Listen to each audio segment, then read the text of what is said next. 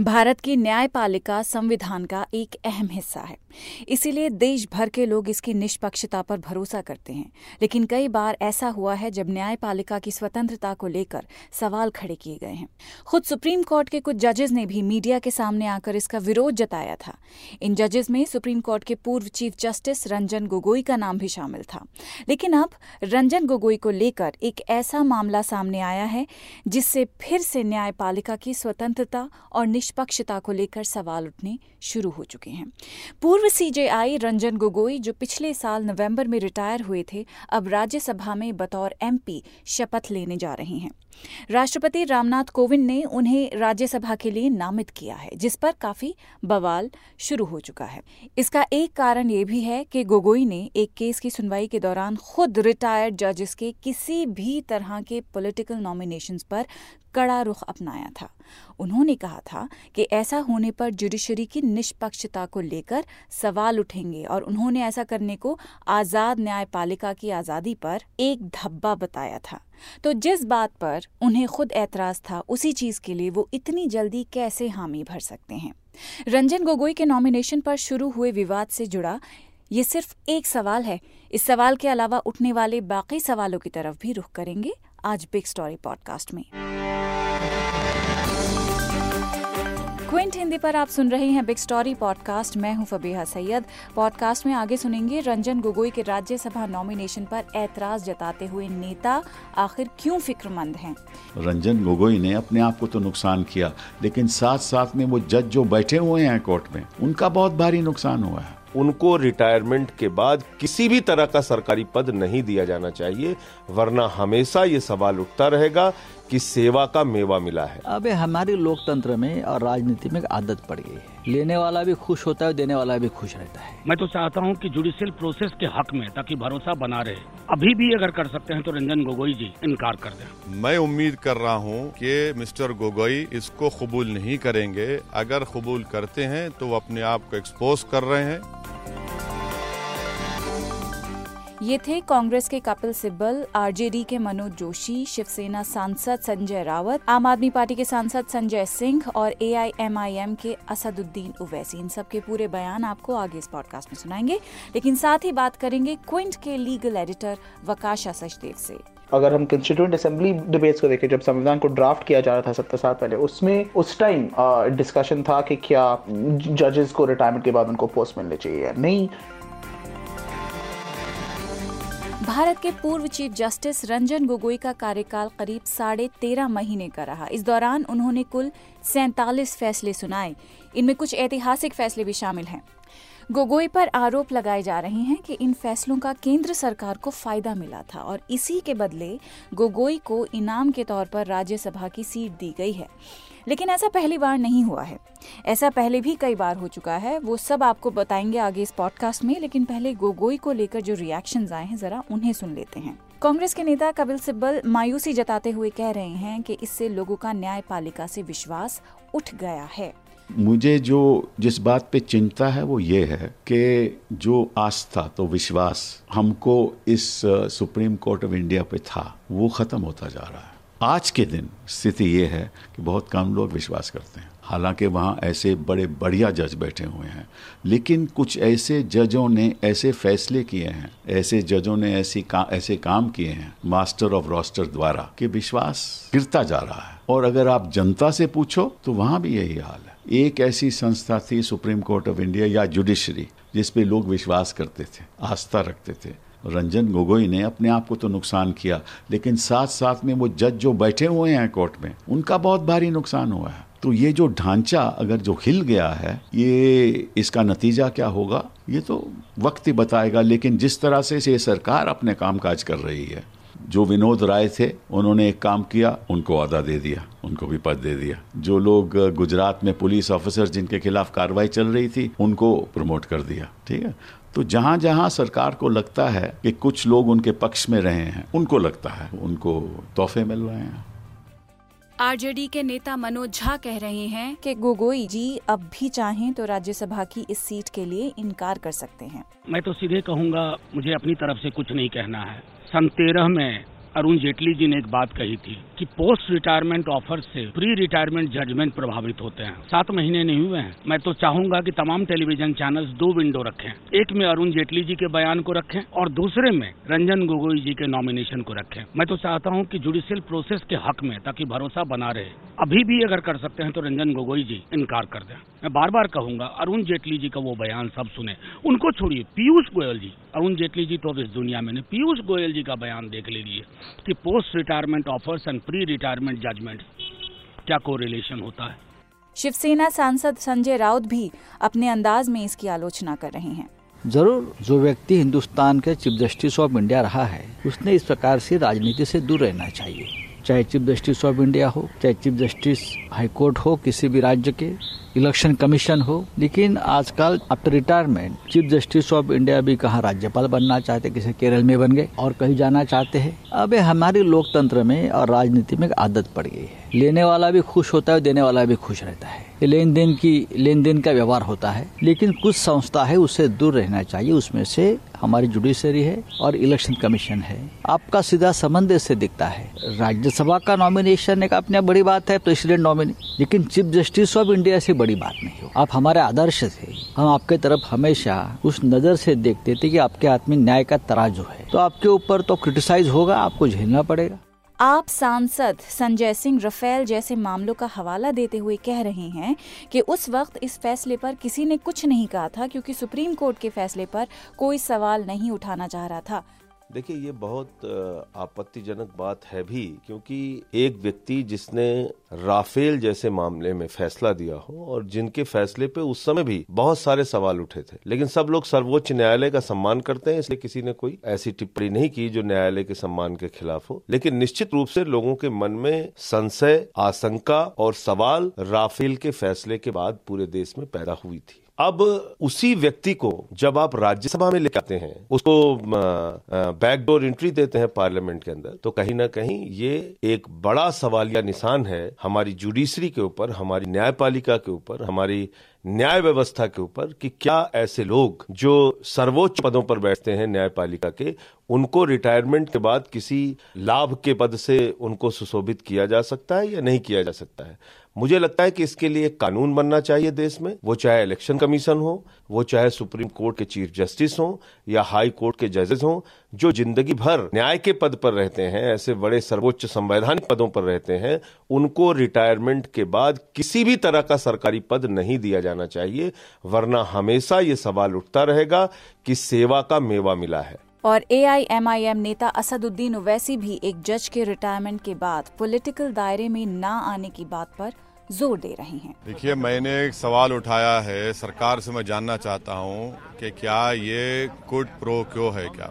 मैं नहीं, बल्कि जस्टिस लोकुर, जो सुप्रीम कोर्ट के रिटायर्ड जज हैं उन्होंने ये कहा कि इनके इस अपॉइंटमेंट से सुप्रीम कोर्ट की इम्पार्शियलिटी के ऊपर कई सवाल उठते हैं। तीसरा ये है कि 2012 में लेट अरुण जेटली ने राज्यसभा में स्पीच देकर कहा था कि रिटायरमेंट से पहले जो फैसले होते हैं जजेस के और उसके बाद उनका अपॉइंटमेंट मिलता है, वो फ़ौरन नहीं होना चाहिए। चौथी बात यह है कि इनके कई ऐसे फैसलों से सरकार को मौजूदा मोदी सरकार को पॉलिटिकली फ़ायदा मिला है। चाहे वो सीबीआई का केस हो, अयोध्या अयोध्या बाबरी मस्जिद का वर्डिक्ट हो या रफाइल का मामला हो। मैं उम्मीद कर रहा हूँ कि मिस्टर गोगोई इसको कबूल नहीं करेंगे। अगर कबूल करते हैं तो वो अपने आप को एक्सपोज कर रहे हैं और कई सवाल निशान उठेंगे। देखिए जुडिशियल जुडिशरी में जजेस में जो पब्लिक परसेप्शन अगर बनेगा, वो खुद हम सबको सोचना है। तो ये तो हो गई ऐतराज की बातें। और उन बातों में उठते हुए सवाल, अब ये सवाल क्यों उठाए जा रहे हैं? इन्हें बारीकी से अगर समझना चाहें तो रंजन गोगोई के करियर के कुछ फैसलों पर नज़र डालनी ज़रूरी है। रंजन गोगोई जब रिटायर हुए थे तो अयोध्या की सुनवाई उन आखिरी फैसलों में से थी, जो उनकी मौजूदगी में सुनाए जाने थे। ये फैसला विवादित और काफ़ी बड़ा था। फिर सीबीआई वर्सेस सीबीआई में आलोक वर्मा का केस भी आपको याद होगा, जब उन्हें रातों रात ट्रांसफ़र कर दिया था। ये केस इतना टला कि आलोक वर्मा की रिटायरमेंट होने का वक्त आ गया। इसके अलावा कश्मीर में आर्टिकल 370 खत्म किए जाने से जुड़ी जो याचिकाएँ थी उनको भी गोगोई टालते रहे। और भी कई ऐसे केसेस हैं जिन पर डिटेल में बात करते हैं क्विंट के लीगल एडिटर वकाशा सचदेव से। केसेस के जो प्रोसीजर थे जैसे उन, उनको सुना गया था उनकी उनके लिए जैसे एविडेंस असेस किया गया था, उसको देखते हैं और इससे पता चलता है कि यहाँ पे कुछ सवाल है इन केसेस के बारे में। तो शुरू करते हैं आलोक वर्मा केस में। अगर आपको याद होगा CBI CBI versus CBI drama हुआ था।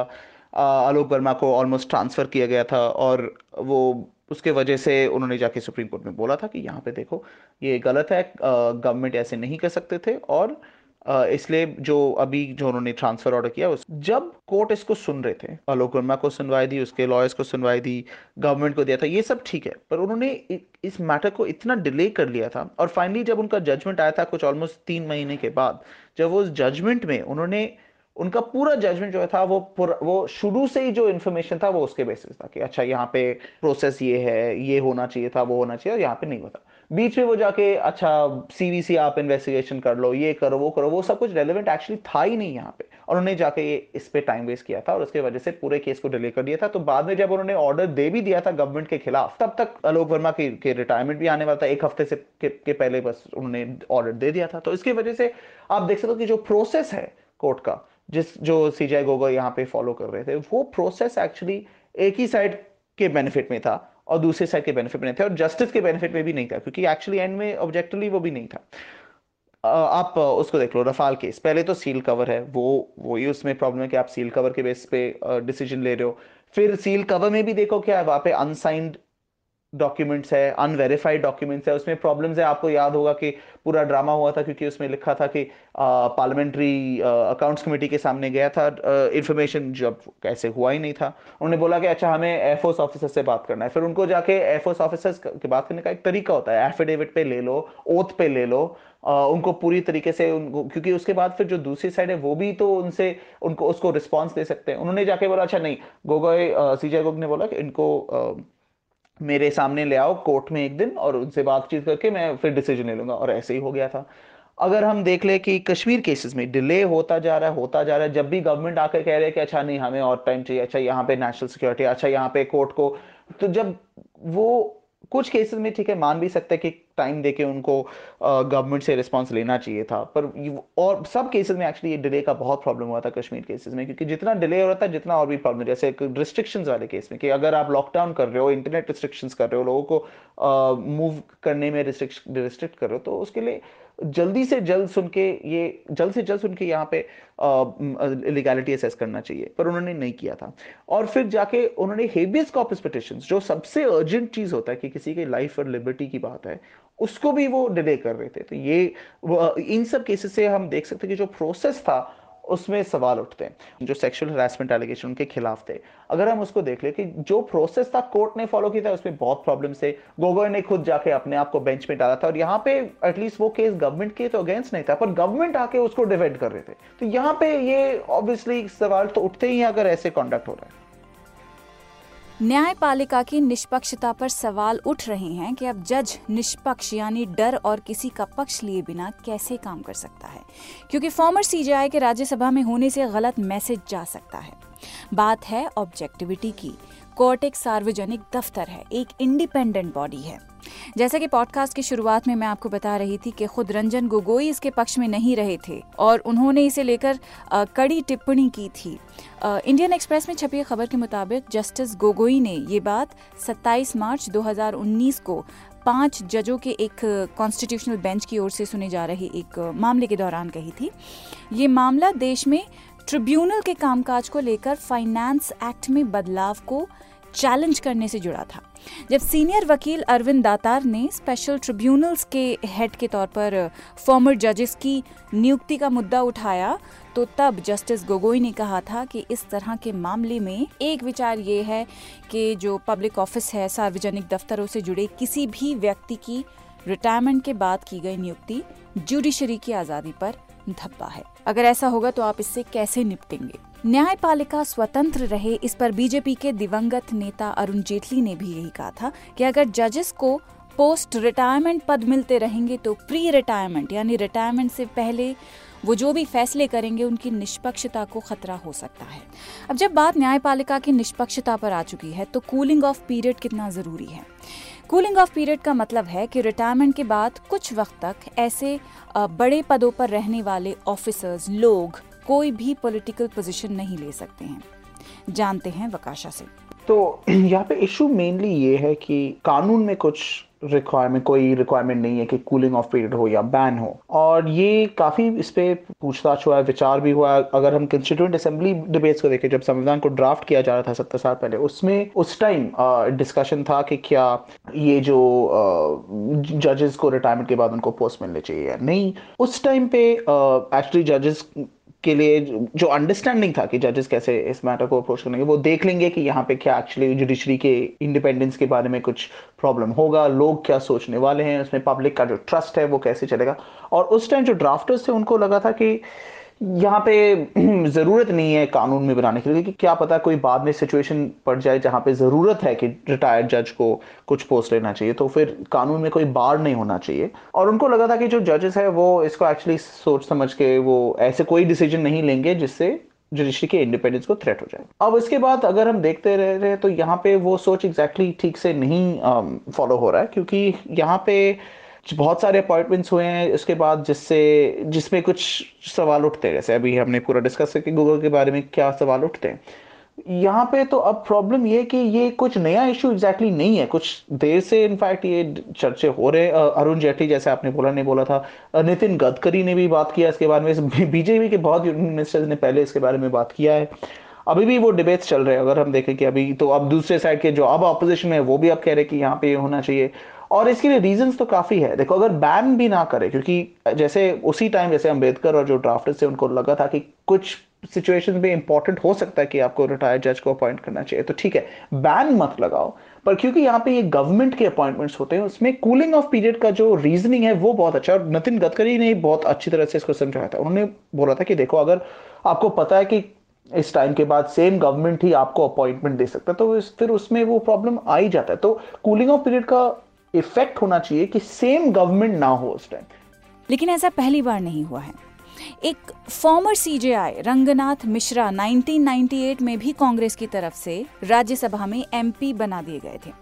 वहीं सुप्रीम कोर्ट के एक जज थे बहरुल इस्लाम. उन्होंने 1983 में कोर्ट से इस्तीफा दिया और इसके ठीक बाद उन्हें कांग्रेस की तरफ़ से संसद में नियुक्त किया गया.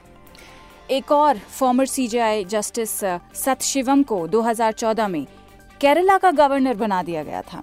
उनका कार्यालय खत्म होने से ठीक पहले justice Sathasivam supreme court की बेंच में थे, जिन्होंने अमित शाह के खिलाफ जो पुलिस शिकायत थी, एफआईआर थी, उसे खारिज कर दिया था। और उस एफआईआर में कहा गया था कि ये सोराबुद्दीन केस से जुड़ा मामला है। तो जैसा कई सारे नेता ये कह रहे हैं कि सीजेआई गोगोई को इस पद को लेने से इनकार करना चाहिए। अब रंजन गोगोई इनकार करते हैं कि नहीं करते हैं? उसी की रोशनी में जुडिशरी कितनी निष्पक्ष है, कितनी नहीं है, इस बात का फैसला तब करेंगे। इस पॉडकास्ट के एडिटर नीरज गुप्ता हैं और इसे प्रोड्यूस किया है फबीहा सैयद ने। अगर आपको द बिग स्टोरी सुनना पसंद है तो क्विंट हिंदी की वेबसाइट पर लॉग ऑन कीजिए और हमारे पॉडकास्ट सेक्शन का मज़ा लीजिए।